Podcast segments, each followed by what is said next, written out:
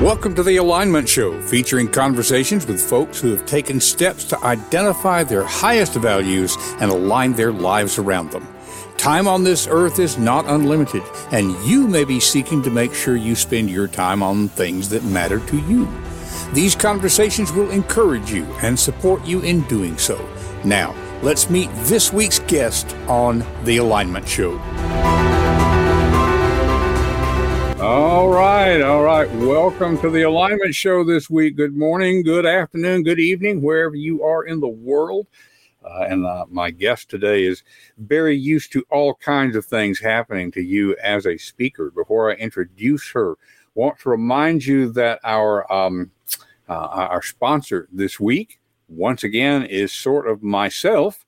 I am writing a book. We're calling it The Way of the Three-Year-Old Why. And we're making progress on that. So if you would like to see how the sausage is made, watch while it's in progress. Keep up with how things are going. It will also put you in position to get a discount on the book when it comes out. You'll be some of the first readers of it. Then go to donnellking.com/3YO. For those of you who are on audio only, that's donnellking.com/3YO.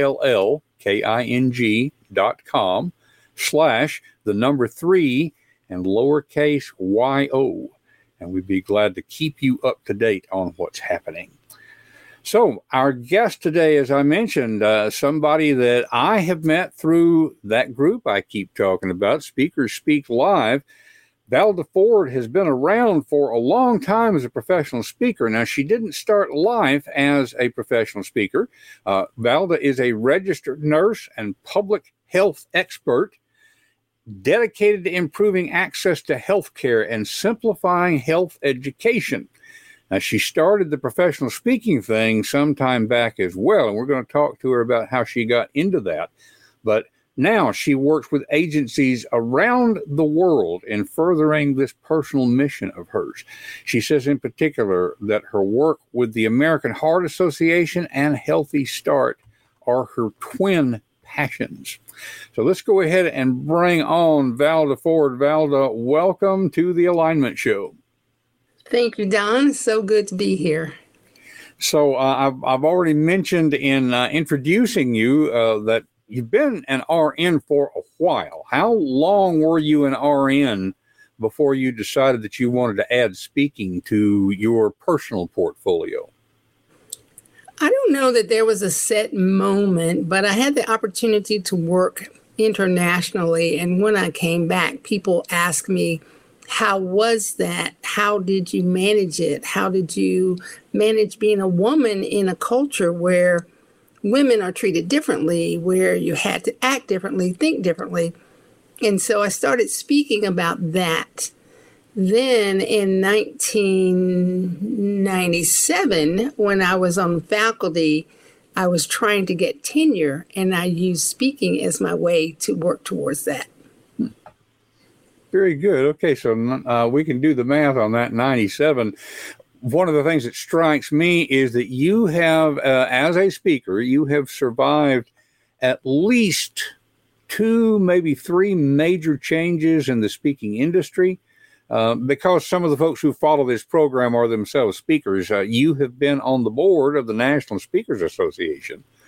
So folks who watch The Alignment Show, we often will put it in the context of the pandemic, because I think a lot of folks during the pandemic faced the fact that life is short.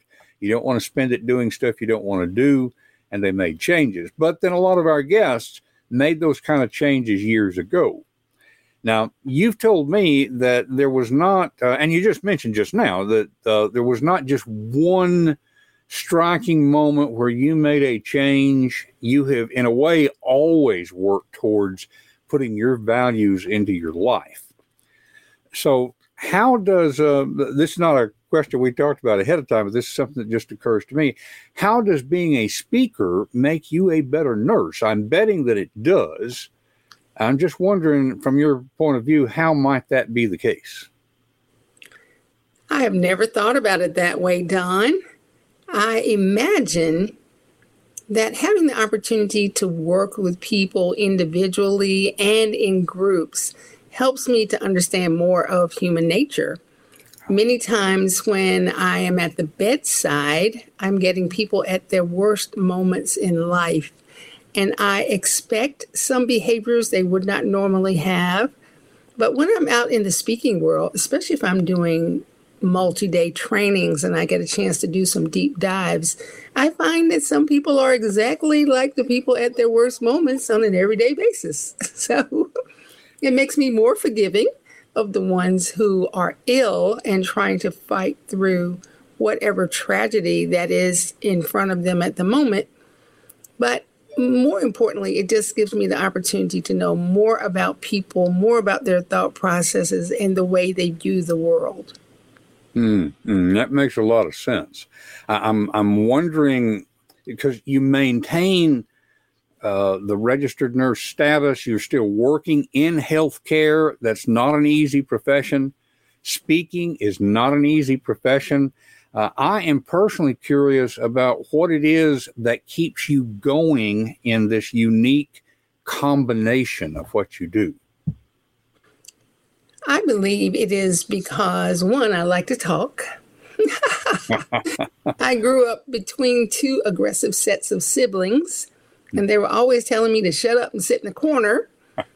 But I learned to speak in order to keep them at bay. Remember, I said aggressive siblings. So if they were about to do what bad brothers and sisters do and beat up on me a little bit, I'll say, wait, let me tell you a story. Let me tell you what happened. And I got into the habit of speaking. But just generally, I find they go together beautifully, and I stay in the profession for two reasons. The first one is, as a licensed registered nurse, no matter what else is going on in the world, I can make a living wage. I can make a decent wage. So that is regardless. So if the speaking business goes completely bam, nobody cares, as it kind of did in 2008, and it kind of did when the pandemic started, when people had to shift their mindsets about who they would bring in as speakers or whether they should do it all in-house, I always had the opportunity to earn a good wage, even though I never stopped speaking, I have to say, because I speak on health, wellness, infant and maternal mortality. These are evergreen topics, and so I'm always called upon and always busy. But I like to consider myself a health educator. And in order to be a health educator, I have to keep myself current. So I need to put myself in the actual realm of where nurses are every day in order to keep up with what's new and what's important. That makes a lot of sense as well. It makes me think to ask, I mean, we keep talking about the pandemic. There's been other things, of course. I'm struggling with how to ask this. Are you encouraged by people's interest in health topics or discouraged because it seems like people will share misinformation, yada, yada? I mean, you're not just a nurse, you're a health educator. Is it like trying to bail out the ocean? That's interesting. There is so much bad information online. Probably 80 to 90% of the health information out there is either bogus or not researched or passed along because somebody told me. But I find that anytime I have the opportunity to talk about health, what's up, what's new, in those situations that are not new to anyone, like diabetes, I can approach it a different way. And I'm always gratified to hear people say, oh, well, someone told me that I just needed to stop doing all these things, but they didn't say why. And now you have given me the underlying reasons why it is important to make those changes and given me hope that, for instance, diabetes is not just a disease of don'ts. So I love trying to find the way to do the teaching at the point where the people are so that they will understand it, want to know more, and learn how to be advocates for themselves within that situation. Okay, very good, very good. I'm thinking right now you as a speaker, a health educator, bringing this message forward. In a way, the information has been out there for a long time. You know, so if you're not just as a speaker going out there and saying, okay, folks, here's a list of things that you need to know about. There's a combination of research and getting through to people. Typically for a speaker, or for that matter, an effective writer, you're going to have a mix of solid research and then stories or things that get people's emotional attention. Now, for our listeners, I've got to put a context here. I had the privilege of hearing Valda not too long ago deliver a portion of a speech where she really got through to me on an emotional level. So I know a little bit about how you do that, but just for our listeners here, how do you combine the logic that helps people understand the reasons, as you were just saying, but also the motivation to actually make a change? Do you have some insights in that for us? I've always found that you can give data until the day ends and people can start to drown it out. Of course, there's a certain percentage of the population. They live and die by data. They love it. They thrive on it. They would rather have it than to breathe. But the rest of us, I believe that when you give data, it's the life without the tears. It's the story without the tears. For instance, if we're talking about the pandemic and we're talking about COVID-19, and Lord knows there was a whole lot of bad information out there and still is about COVID-19. If I just say 1,000 people died today of COVID-19, well, that's a number and that's fine, but it doesn't feel like it relates to me. But if I say that on Saturday, a family of 20 people gathered to celebrate the matriarch's 91st birthday. There were 5 generations present. At the end of the day, after celebrating, one of them felt a little ill, but didn't think much of it. It had been a lot of activity, a lot of energy, and she just felt exhausted. By day 3, 4 more were ill, and by the end of the week, 11 people were ill and 4 people had died. That resonates more with how COVID-19, that may not have any symptoms or just feel like a cold, if we're not careful, can decimate a family. Yeah, that really gets through to you. You were talking in the talk that I heard, you were talking about diabetes, you know, and the impact of that. And folks close to me know I'm low-level diabetic, but I'm diabetic. Okay, so there were things, I know quite a bit about it, and yet you told me things I didn't already know. It wasn't just trivia. It was,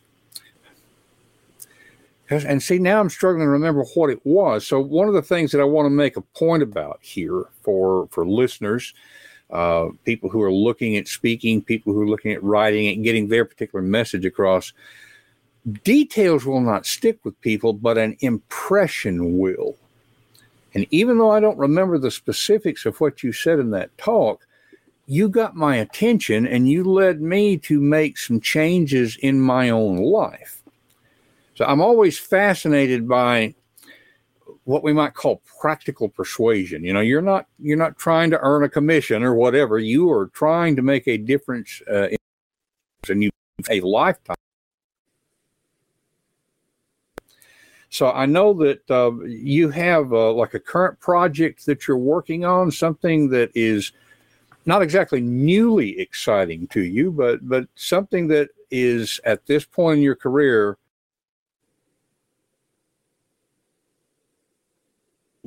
in maybe a little different way than what it has. What are you working on these days? I'm working on a combination of things. Well, as you said earlier, my twin passions. Heart disease is the number one killer of everyone, but it is the number one killer of women, and somehow we don't seem to get that. Additionally, infant and maternal mortality in the United States, the numbers are just horrible. We have data that shows that we're sitting in the last place for all industrialized nations, and with some racial ethnic groups in as bad a place as people who may be from the lowest resource areas. And it doesn't make sense that this is not known. And unfortunately, these are concerns of women. There are a number of reasons why they don't rise to the top. Even in my training about heart disease and who was having a heart attack, it was always the picture of a white male with a red face clutching his arm or clutching his chest, and that got people's attention. Women many times may have a heart attack that looks entirely different. It may be that they just feel tired, or they have jaw pain, or they are nauseated. And that can go on for days and weeks and sometimes months. And it is the body's way of saying, please pay attention. And if the woman does go to her doctor's office or PA or NP, and they are just like, well, you know, maybe it's indigestion. Let's give you this pill. They may not even check to see if it's heart disease if she's not in those places where heart disease seems to live. So getting people to say, getting women to say, getting their partners to say, she really isn't doing well, and can we do more testing? When women are pregnant or having babies or just had a baby and they're saying, you know, I'm hurting, I'm bleeding, I'm in pain. And people are like, well, of course you're hurting. You just had a baby. Of course you're bleeding. You just had a baby. But to help people understand that we know our own bodies, and please pay attention to us. Don't try to make us be on the bell curve where we have to sit right here for you to pay attention. Those outliers are sometimes the ones who die. So we have to pay attention and give them their full attention, my full attention, their full attention, so that together we can decrease these unnecessary deaths, especially in infant and maternal mortality. But women are dying first and foremost of heart disease and are not recognized as doing so. Mm-hmm. And I can hear that passion as you talk about that. I want to kind of turn over something that you said a little bit earlier. You made the point that as not just a nurse, but an RN, that you have job security in a sense. You can always make a good living, a decent living. And again, for folks, for context, some folks listening know this about me. We have a severely disabled daughter in our house. Nursing is what keeps her alive. Now, I'm thinking about one of her dedicated nurses who's very good at nursing. It would never occur to her to get up on a stage and talk about, you know, what she's doing. You could have made a good living all of your life without ever setting foot on a stage. So the question is, you've already said, yeah, you started speaking because it helped with tenure, but we also know in academic settings, once you get tenure, you can quit doing that stuff. So what I'm wondering about is what is it that leads you to do this thing you don't have to do? You know, what's the value behind it for you?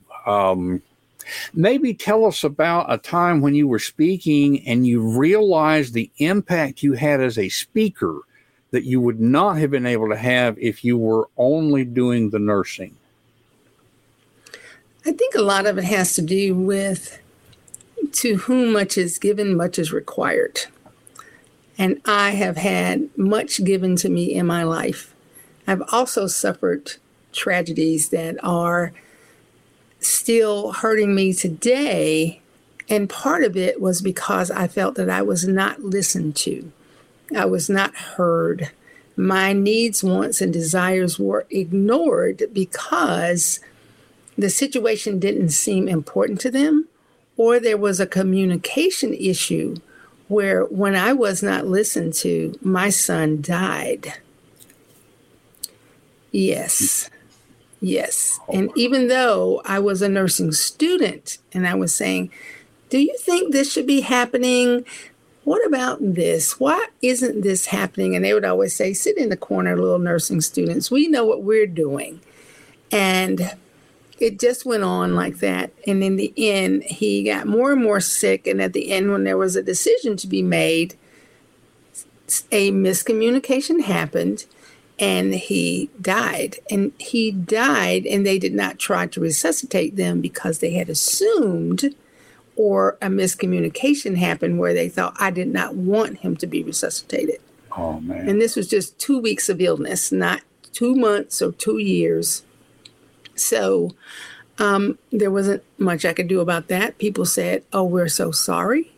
But there was nothing that could be done about that. And I almost quit nursing to begin with. And it took me 10 years at least to get to the point of not feeling 100% guilty about what happened, because maybe I should have said more. Maybe I should have said it louder. Maybe I should have screamed and shouted. Maybe I should have known more. And part of being a nurse was in knowing more and developing the lexicon, the jargon, the way of speaking that healthcare providers would speak to me. And I could hear them and they could hear me. However, it didn't happen at that juncture. And there have been multiple times during my life that even as a registered nurse, I've had to fight to get what I needed. And if I have to fight to get it, then what is going on with the average person who doesn't have 4 degrees after high school, multiple certifications, blah, blah, blah, who is an insider? What is happening? So what I have found out is people have come up to me many times to say, you know, when you said this thing or that thing, it made me want to change my life. Or they'll come back to me at another venue a year or two later and say, do you remember me? And of course, when you talk to thousands and thousands of people, I'm like, oh God, I don't remember. I'm so embarrassed. And they were like, no, you probably wouldn't know me because I was 50 pounds heavier, or, you know, I was really swollen. I was having difficulty breathing. And now I can walk, I can run, I can do everything. And my life has changed because you motivated me to learn more, to do more, and to speak up more. So I believe that is why I do it, because I just know where vulnerability exists, there can be challenges. But if we are willing to know more and do more, and as healthcare providers, if we are willing to listen a little bit better, even though we are overstressed and undermanned and worn out from the pandemic or insurance regulations, whatever the case may be, we can make a difference in someone's life and perhaps save it. Oh, I think I had forgotten about that experience that you had, Valda. I may have known at one time. Oh, wow. How long ago was that? Oh, well, I was a nursing student, and I've been a nurse for some decades. And wow. Say, but yes. But I'm, it's just like it was yesterday. I know. Every time. I'm so sorry. At the same time, how is it? I've heard it recently that if we take our wounds and give them wings, we can make a difference to others. And so I know one of the folks that commented just a moment ago, I don't know if she's still on, but Chani Marston, who sent her greetings from Brooklyn, New York, she's on the road. And Chani is not exactly a beginning speaker, but sort of a beginning speaker. And like you, she is finding that she can use things that happen in her life to make a difference to audiences. So for everybody listening, we may not be able to control the things that happen to us, but we can make decisions about how we respond to those and even to make use of those. So, Valda, you have made a difference to thousands of people because of that. I've put up on the screen here because we want to be sure folks know how to get in touch with you. And for audio listeners, we put up on the screen her email address, Valda, that's VALDA, at valdaford.com. That's one of the best ways to get in touch with her. Also wanted to show her website here. Those of you who are on audio only, once again, you can figure out that valdaford.com is her website.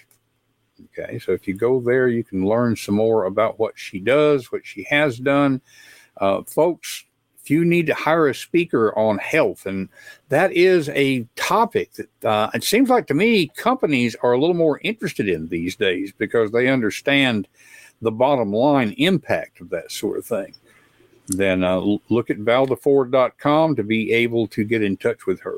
Valda, you want to say a little bit about the corporate impact, maybe? Well, I can tell you that when I speak with corporations, and they are definitely trying to decrease their costs because a lot of their costs have to do with health insurance, and then the cost is not as direct as what is happening when people are not as well, when they have children who are not as well, when they have people in the hospital, then they're not going to be performing as well. So how much actual energy and work time is lost? For instance, if you have a company and I'm trying to talk to them about making sure that their employees have the ability to go to their prenatal visits and all of that, they might say, well, they just have to figure it out. And I'm saying, like, well, they're not open after 5 and you're not, you're closed not until 5. So it might be smart to allow them to go. And then I tell them a healthy baby born will probably cost about $6,000 to $7,000 from that insurance that they have. But an unwell baby is going to cost at least $55,000. And many babies that go into the NICU, to the neonatal intensive care unit, may cost that company's insurance $1 million or more. And some people only have a lifetime policy worth $1 million, which goes in a second when you're in critical care areas. And then what happens when that baby is not well, born too soon, born too small, and then the parents are there in the NICU or at work really thinking about the baby in the NICU, and to tell them how much is saved, that they pay attention. When they look at wellness, when you tell people, well, if you're healthier, if your blood pressure is better, if your blood sugar is better, if your heart rate is better, we will pay more of your healthcare premium or give you days off, whatever the case is, and get people motivated in a positive way to take care of their health. They are much more productive. They save so much money, and they don't lose people as often because, they're happy with their work. They're whistling while they work because they love it and they know they're being respected and cared for. Mm-hmm. I know it's a cliche way to put it, but I can't think of a better way. It's truly a win-win. This is not so much a cost, it's an investment that has a return. Yes. So great way to think about it. Well, folks, we're coming to a close on our time. Want to make sure if you want to get the show notes here, we put a QR code up on the screen for video viewers. And you can always go to confidencecultivators.com. I'm emphasizing the S because, well, it's necessary. And you can get those show notes. You can pick up previous episodes. You can follow the links that we talk about here in the show and other resources that we might share. So we want to be sure that you're able to get that. So, Valda, before we wind up today, I'm always a generalist talking to specialists. There may very well be something that you wish that I had asked that I didn't know enough to ask. So what would that be, and what would your answer be? I will go back to something you said, that you were a low-level diabetic. There's no such thing. You have diabetes or you don't, you can be impacted more. But the most important thing is when you are a low-level diabetic or you are pre-diabetic, that is your opportunity to keep from being that high-level diabetic who loses their sight, loses their kidneys, loses their legs or feet. And so always know your numbers and make sure your docs don't just tell you you're a little bit high blood pressure. You know your numbers, so they're knowing you and not the average person. Gotcha. Great advice. And I've been following it, so thank you very much. All righty, folks, let's, Valda, don't go away. I want to thank you in the green room, but to let folks know what's coming up next week. We will have a recorded episode next week because I'm going to be away from the computer, away from the net. But I already know what's coming up here with Alexandra Watkins. She is a naming expert. You may not recognize her name, but I will guarantee you that you have been using products that she helped to come up with the name for. She faced some of the same things we've been talking about with values about, oh, is this something I want to keep doing? The pandemic led her to think about this a bit. And I know what her answer was. She has rediscovered some passion for what she does. So we're looking forward to that conversation next week. As we always say here on The Alignment Show, we are helping you to live your values and value your life. It was a great episode talking with Valda, who has spent a lifetime doing that and helping other people to do that. And we look forward to having more conversations along those lines right here on The Alignment Show. We will see you next week.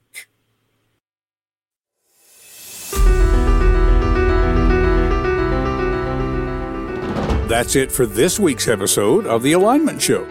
What has it inspired you to do in your own life? Whatever it is, take action now and take the first step. It will help you to talk with a friend about what you're thinking. Share confidencecultivators.com to spread the goodness. And remember to live your values and value your life. We will see you next week on The Alignment Show.